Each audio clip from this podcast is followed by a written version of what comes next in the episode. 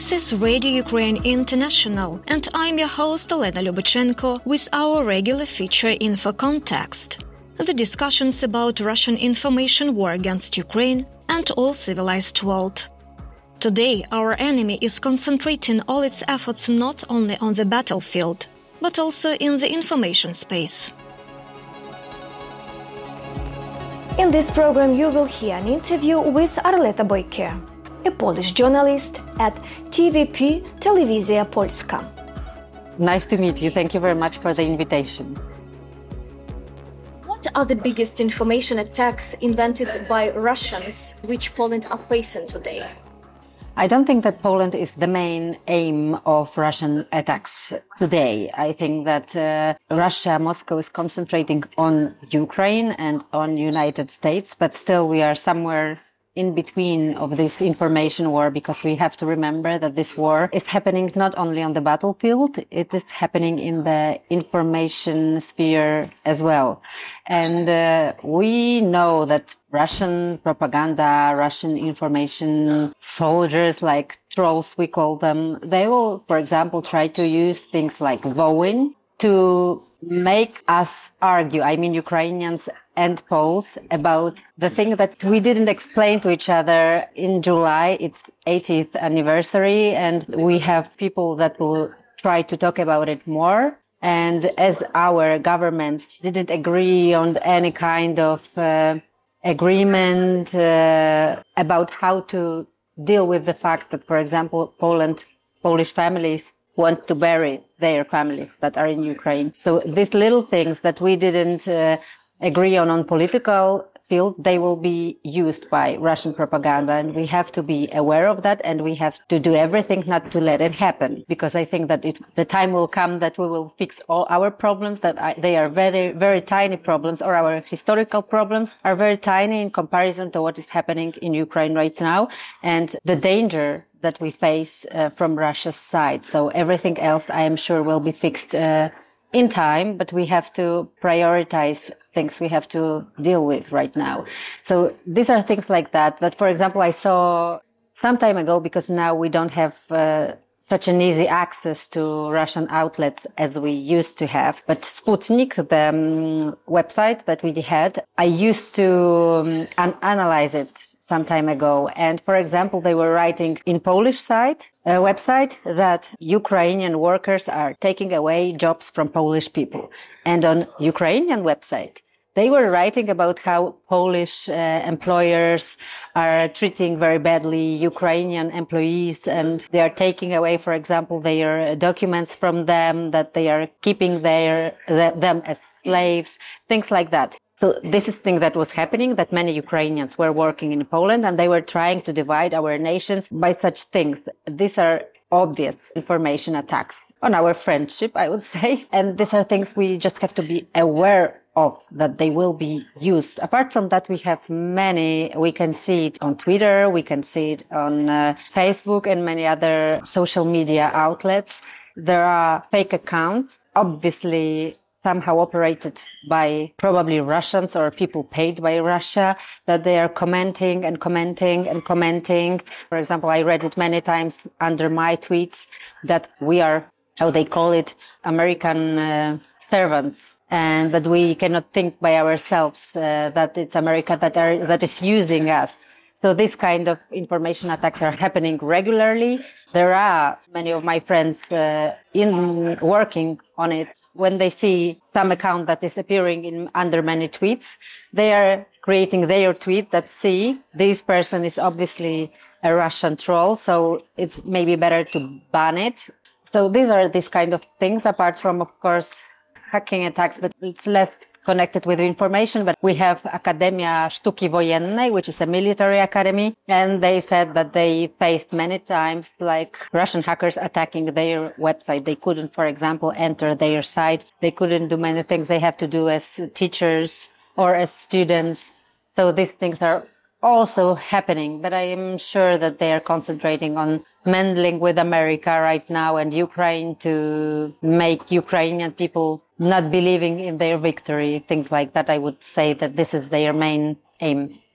Pani Arleta, you touched upon a very sensitive topic, connecting with the not quarrels, but these tensions in the Polish society, which really exist concerning the Ukrainian refugees who not always uh, behave them very good. And from your point of view, what do you think? How to smooth these processes uh, and how to improve situation?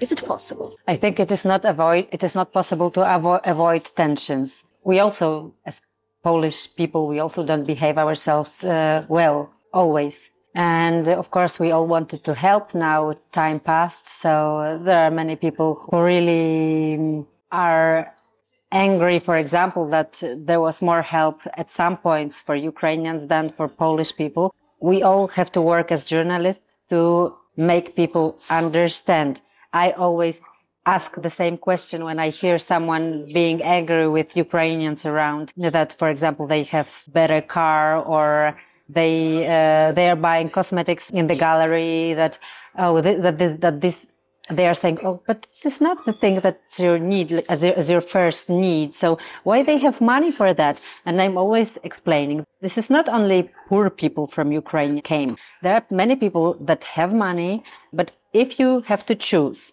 to have this money and have to leave your country, leave your house, leave everything you earned your whole life, is it for you better to have money but being forced to be a refugee, or isn't it a value that you can live your, in your own own country? Because I wouldn't change places, and everyone start to think, and I think it's a, a matter, of course, of government policy, but journalists from all Polish political options, because Polish society is divided between ourselves, not only in our attitude towards refugees, we are divided in our attitude towards politics and political parties very much.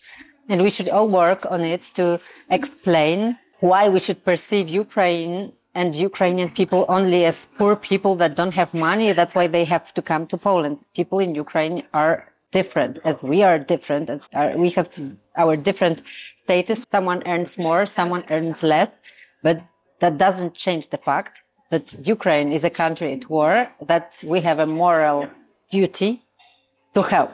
So I see our role as journalists uh, in doing that, in explaining that, in uh, working on uh, social views and social attitudes as, as our as societies as a whole. This is something I think we can do. You can hear Ukrainian, Russian, Belarusian in Warsaw, in other cities and towns around Poland a lot.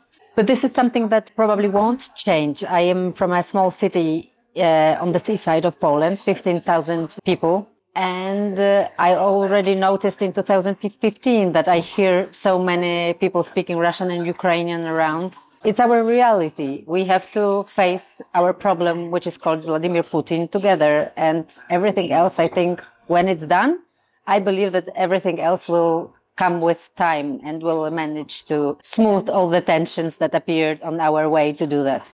Could you please give us any examples from your maybe personal, professional life concerning any information attempts? Did you face anything? In uh, two, 2014 and 15, I was uh, traveling a lot to Ukraine. I was probably spending more time in Ukraine than in Poland. I do many reportages in which I, for example, showed that people, uh, which we called Zelone Chilavichki, I don't remember how it was called in English. I was in Crimea when it, when it was taken. I saw it hour by hour, and uh, two days before uh, Vladimir Putin conference, uh, in, on which he said that, you can buy this kind of uh, suits in every shop. I even managed to ask some questions to these people, and they told me that they are from Russia. For me, it was like my aim then to show that it is Russia, they are not separatists, and that people in Crimea were speaking exactly with the same words that people in Donetsk, that it was all somehow prepared by Russian propaganda, first of all. And I had many reportages uh, like that shown on Polish television. And for example, when appeared some kind of uh, material in the internet about me, people were writing people. I mean, Russian trolls. They were writing, like, for example, about my parents, that they come from Ukraine, which is not true. About myself, about what did I do wrong, about how bad person I am. I saw many commentaries about myself, which I was shocked if it was someone that knew me and wrote something about me that maybe I wouldn't like anyone to write. It was we say, okay, it's a pity, but it's at least true. But it was not, nothing of it was true. I was so shocked about to get, to get, get to know that my parents were from Ukraine. They were even writing how, how the names of my parents, which, which were, which were also not true. So they attack people. I was attacked at some point as well. I could also see this disinformation, like when you are somewhere in Donbass, so to say, and you have Russian source saying one thing, a Ukrainian source saying another thing, and you have no access to the place. So you cannot actually tell what is happening. This is like this disinformation aspect, which make journalists work very difficult. I was standing next to the Donetsk airport, but I couldn't really tell what was happening inside because I had different information from one side, different information from, from another side. You could not get inside. They were uh, fighting with each other, so it was not safe. And in such situations, you cannot actually tell what is happening because you cannot see it with your own eyes. And these are also things that I experienced. Right now, we are, this is like all Polish media are doing it, but we are publishing Ukrainian communicates from from the from Kiev, from militaries, from the government, and we actually say that as Ukrainian government says and so on, mm, because we also understand that Ukrainian government is at war and uh, they also have this war on this information field, so we are aware of that, but we don't quote Russian side, we don't show Vladimir Putin. Some years ago, we would translate his conferences. Now no one would do it. No one actually shows uh, Putin or uh, Lavrov, only in exceptions when you really can comment on it and show the context. I did it also myself that I did a reportage about Russian propaganda, how ridiculous it became. Like they are explaining to Russian people that British people are eating squirrels because they are so poor already because of lack of energy and uh, high prices. So we do it when we want to comment on it, but we will show Zelensky. He's saying something every day. So we will show him. We'll never show any uh, Kremlin information they give because we believe that you should treat it as fake from the very beginning. So this is what very much changed. Whether independent or Western journalists journalistic community is able to combat Russian propaganda. Not we are not talking only about the Poland, uh, but I'm talking about the Western world. Uh, we are a bit late, and now we have to fight with time because uh, Russia Today appeared in 2004, if I remember correctly. Uh, then we had all these Sputniks. We had Russian influences all around Europe. I also remember the story how they were Russian outlets which are working in Germany. They were uh, in 2000. It was also 15 because now have now they have less possibilities. So we already somehow combated it. Mm, the, the Russian propaganda and Russian disinformation, and we have European Union agenda.